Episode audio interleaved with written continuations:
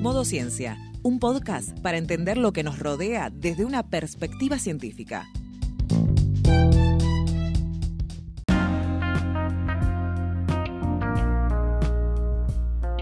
Prepárate unos mates, un té o un café, que ya activamos el modo ciencia.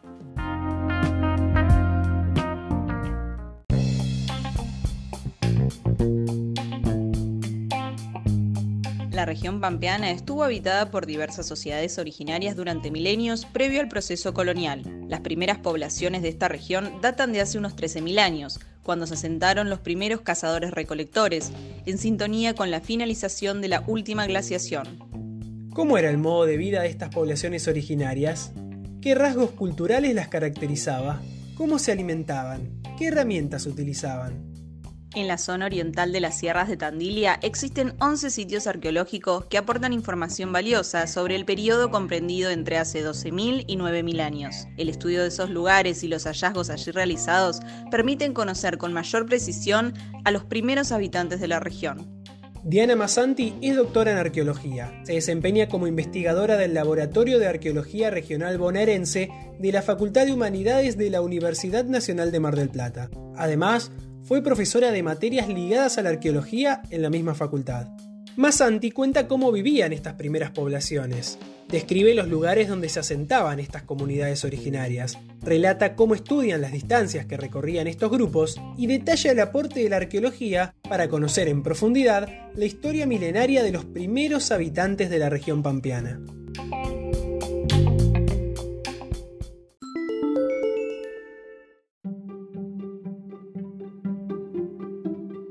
Para introducirnos en los conocimientos actuales sobre la historia milenaria de la región pampeana, es preciso, en primer lugar, entender la magnitud temporal y los contenidos sociales que la dotaron de identidad.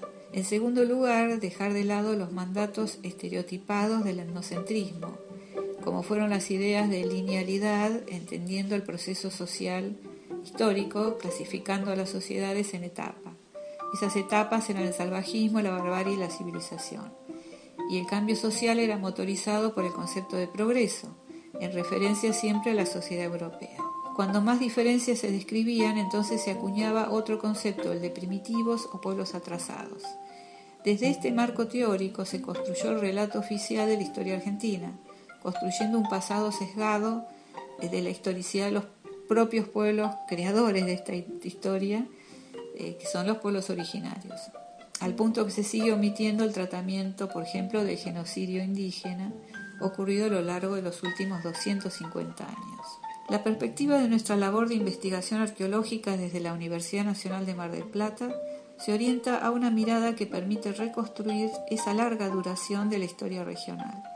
Este proceso histórico fue gestado por múltiples y diversas sociedades originarias que vivieron en las llanuras y sierras durante muchos milenios antes del proceso colonial y de su transformación posterior. Esta historia comenzó en esta región con la presencia de sociedades de cazadores-recolectores, cuyo modo de vida fue exitoso y resulta ser el de mayor extensión temporal incluso en la propia historia humana.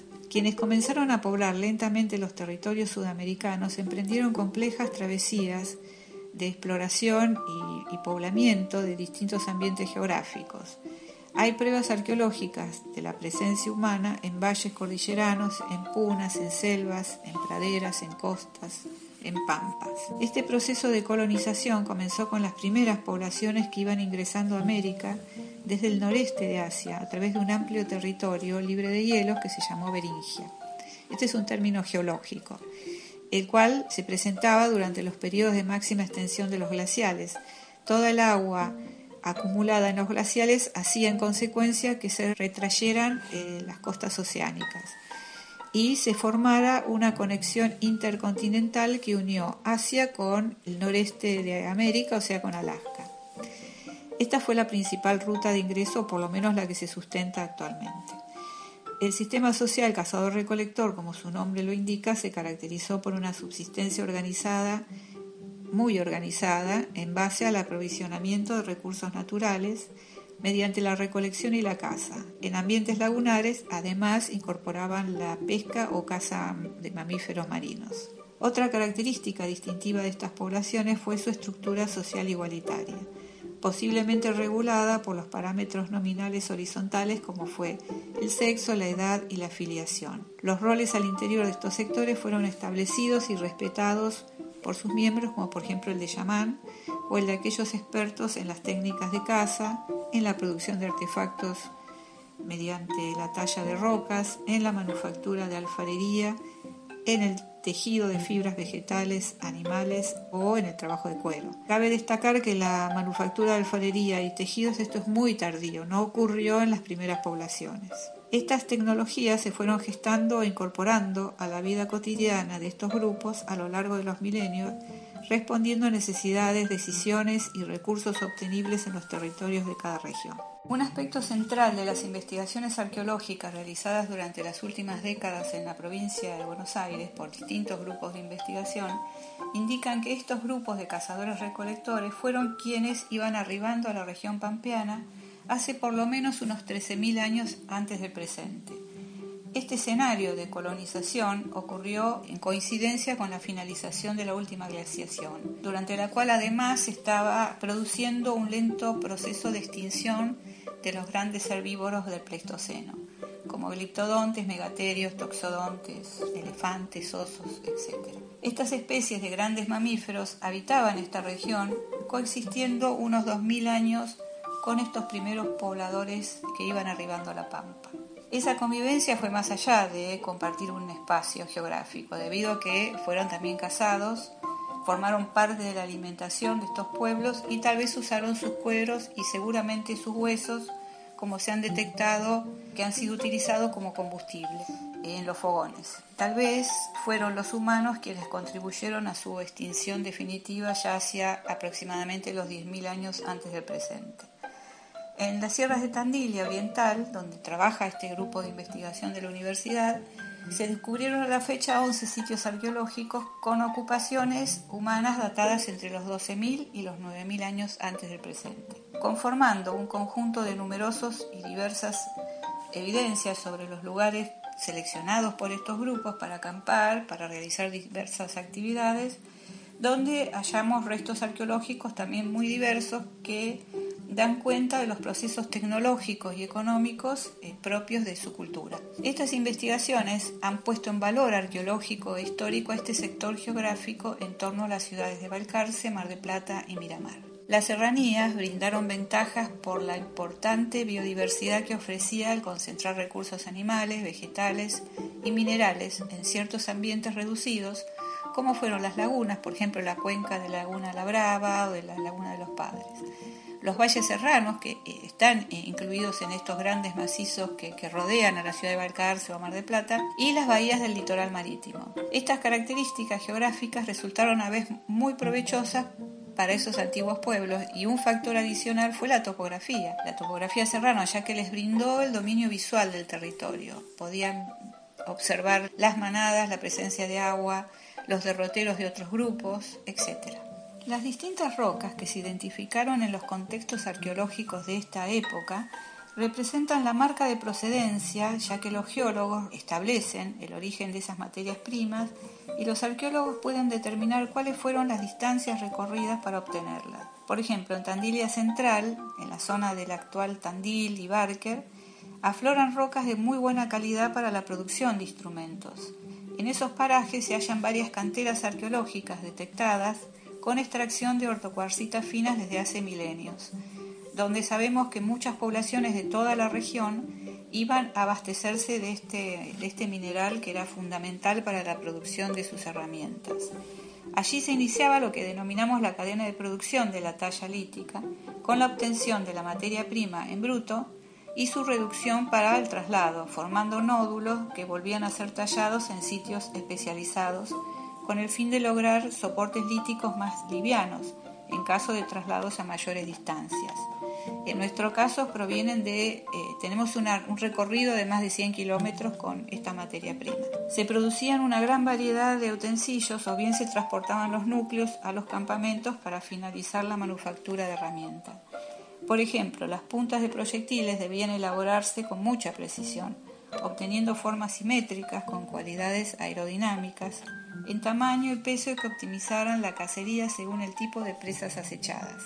No es lo mismo cazar una vizcacha o cazar un eh, guanaco. Las pruebas de estos viajes a larga distancia se materializan en el traslado de una roca muy especial denominada caliza silicificada, cuyas fuentes de obtención se localizan en la actual provincia de Entre Ríos y en la República del Uruguay. Estamos hablando de distancias de aproximadamente 600 kilómetros de Tandillia. En todas las ocupaciones de este periodo y en esta región que analizamos, se encuentran artefactos o bien sus desechos de la talla que demuestran el uso particular que se le dio a esta roca cristalina de color rojo, muy buena para producir filos de instrumentos. Estas sociedades además durante el periodo posglacial eh, usaron un tipo muy particular de punta de proyectil, muy especializada para la caza, que los arqueólogos llaman puntas cola de pescado. Resultó un tipo, de instrumento muy eficiente eh, por su formato y que además lo interesante es que se comparte la forma de esta punta de proyectil en toda Sudamérica y solo en el rango cronológico entre los 11.000 y los 9.000 años antes del presente. Obviamente es una producción estandarizada que indicó el interés por elaborar un instrumento de caza con un pedúnculo en forma de pisiforme, que tuvo la función de enmangar la punta en un fuste de madera, convirtiéndose en un sistema de arma muy eficiente del tipo lanza, arrojada con propulsor, posiblemente destinada a la cacería de los grandes animales que poco tiempo después se extinguiría. A pesar que estas sociedades pudieron resolver con éxito la cacería de la megafauna, los animales más cazados fueron de menor envergadura. En la sierra fueron capturados guanacos, venados de las pampas, armadillo, vizcacha, ñandú. Se recolectaba huevo de ñandú también. Las sociedades cazadas recolectores, luego de la jornada de caza, debieron tomar numerosas decisiones. Por ejemplo, qué parte de la presa llevarían hasta el campamento, cuáles consumirían en el lugar o cuáles descartarían. A los animales más grandes les solían aplicar varias etapas de trozamiento para optimizar el transporte, llevando las partes más nutritivas y dejando otras que no eran necesarias. Los vegetales que se conservan en los sitios arqueológicos son restos de madera carbonizadas, las que fueron usadas como combustible. Estudiando esos pequeños fragmentos de carbón, los paleobotánicos pudieron identificar las especies recolectadas por estos grupos y hoy sabemos que se trataba de chilca, curro y sauce que estos pobladores seleccionaron para sus fogones. Además, estos restos de carbón son muy valorados por los arqueólogos porque nos permite obtener dataciones por carbono 14, conociendo de este modo la cronología de las ocupaciones y la vegetación característica también del ambiente posglacial. En los yacimientos que nosotros trabajamos acá en Tandil Oriental contamos a la fecha con 35 cronologías que nos indica, nos da un panorama muy complejo de las actividades realizadas en cada sitio arqueológico dentro de un rango de 9.000 a 10.800 años antes del presente. La diversidad de asentamientos descubiertos y analizados indican la manera como los cazadores recolectores conocieron, recorrieron y concibieron su paisaje, el modo como lo exploraron y cómo obtuvieron de él los recursos naturales según fueran las necesidades las que pautaban sus movimientos. Al planificar los desplazamientos de grupos pequeños hacia zonas muy lejanas como 300 kilómetros hacia Ventania o 600 hacia el Uruguay, podían ocurrir intercambios por objetos o información sobre lugares no conocidos, compartir leyendas y mitos como modo de comprender la naturaleza y contar sus propias historias. La ciencia actual nos permite pensar en el valor que pudieron tener esos saberes que estos grupos de cazadores recolectores adquirían, ampliaban y transmitían de generación en generación. Tal vez así se componían las tradiciones que garantizaban la producción y reproducción de las condiciones de existencia en la vida social de estos grupos tempranos. Transcurridos muchos milenios posteriores a esta historia inicial, el arte rupestre resultó el modo de materializar los nuevos códigos visuales y discursos identitarios procedentes del mundo ideológico de estas sociedades. Estos nuevos contenidos se produjeron unos 600 años antes de la llegada del proceso colonial al continente americano, cambiando absolutamente la historia de la autonomía que llevaba ya milenios en América.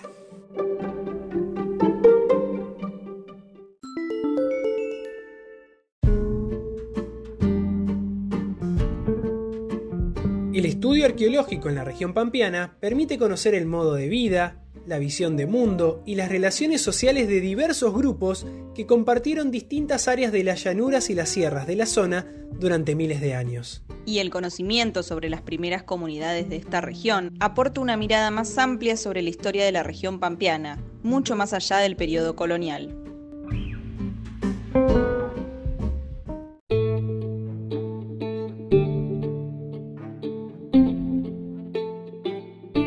Volver a escuchar este y otros episodios en Spotify y YouTube. Suscríbete a nuestro newsletter en citecus.com barra newsletter. Encontranos en las redes sociales como Citecus OC.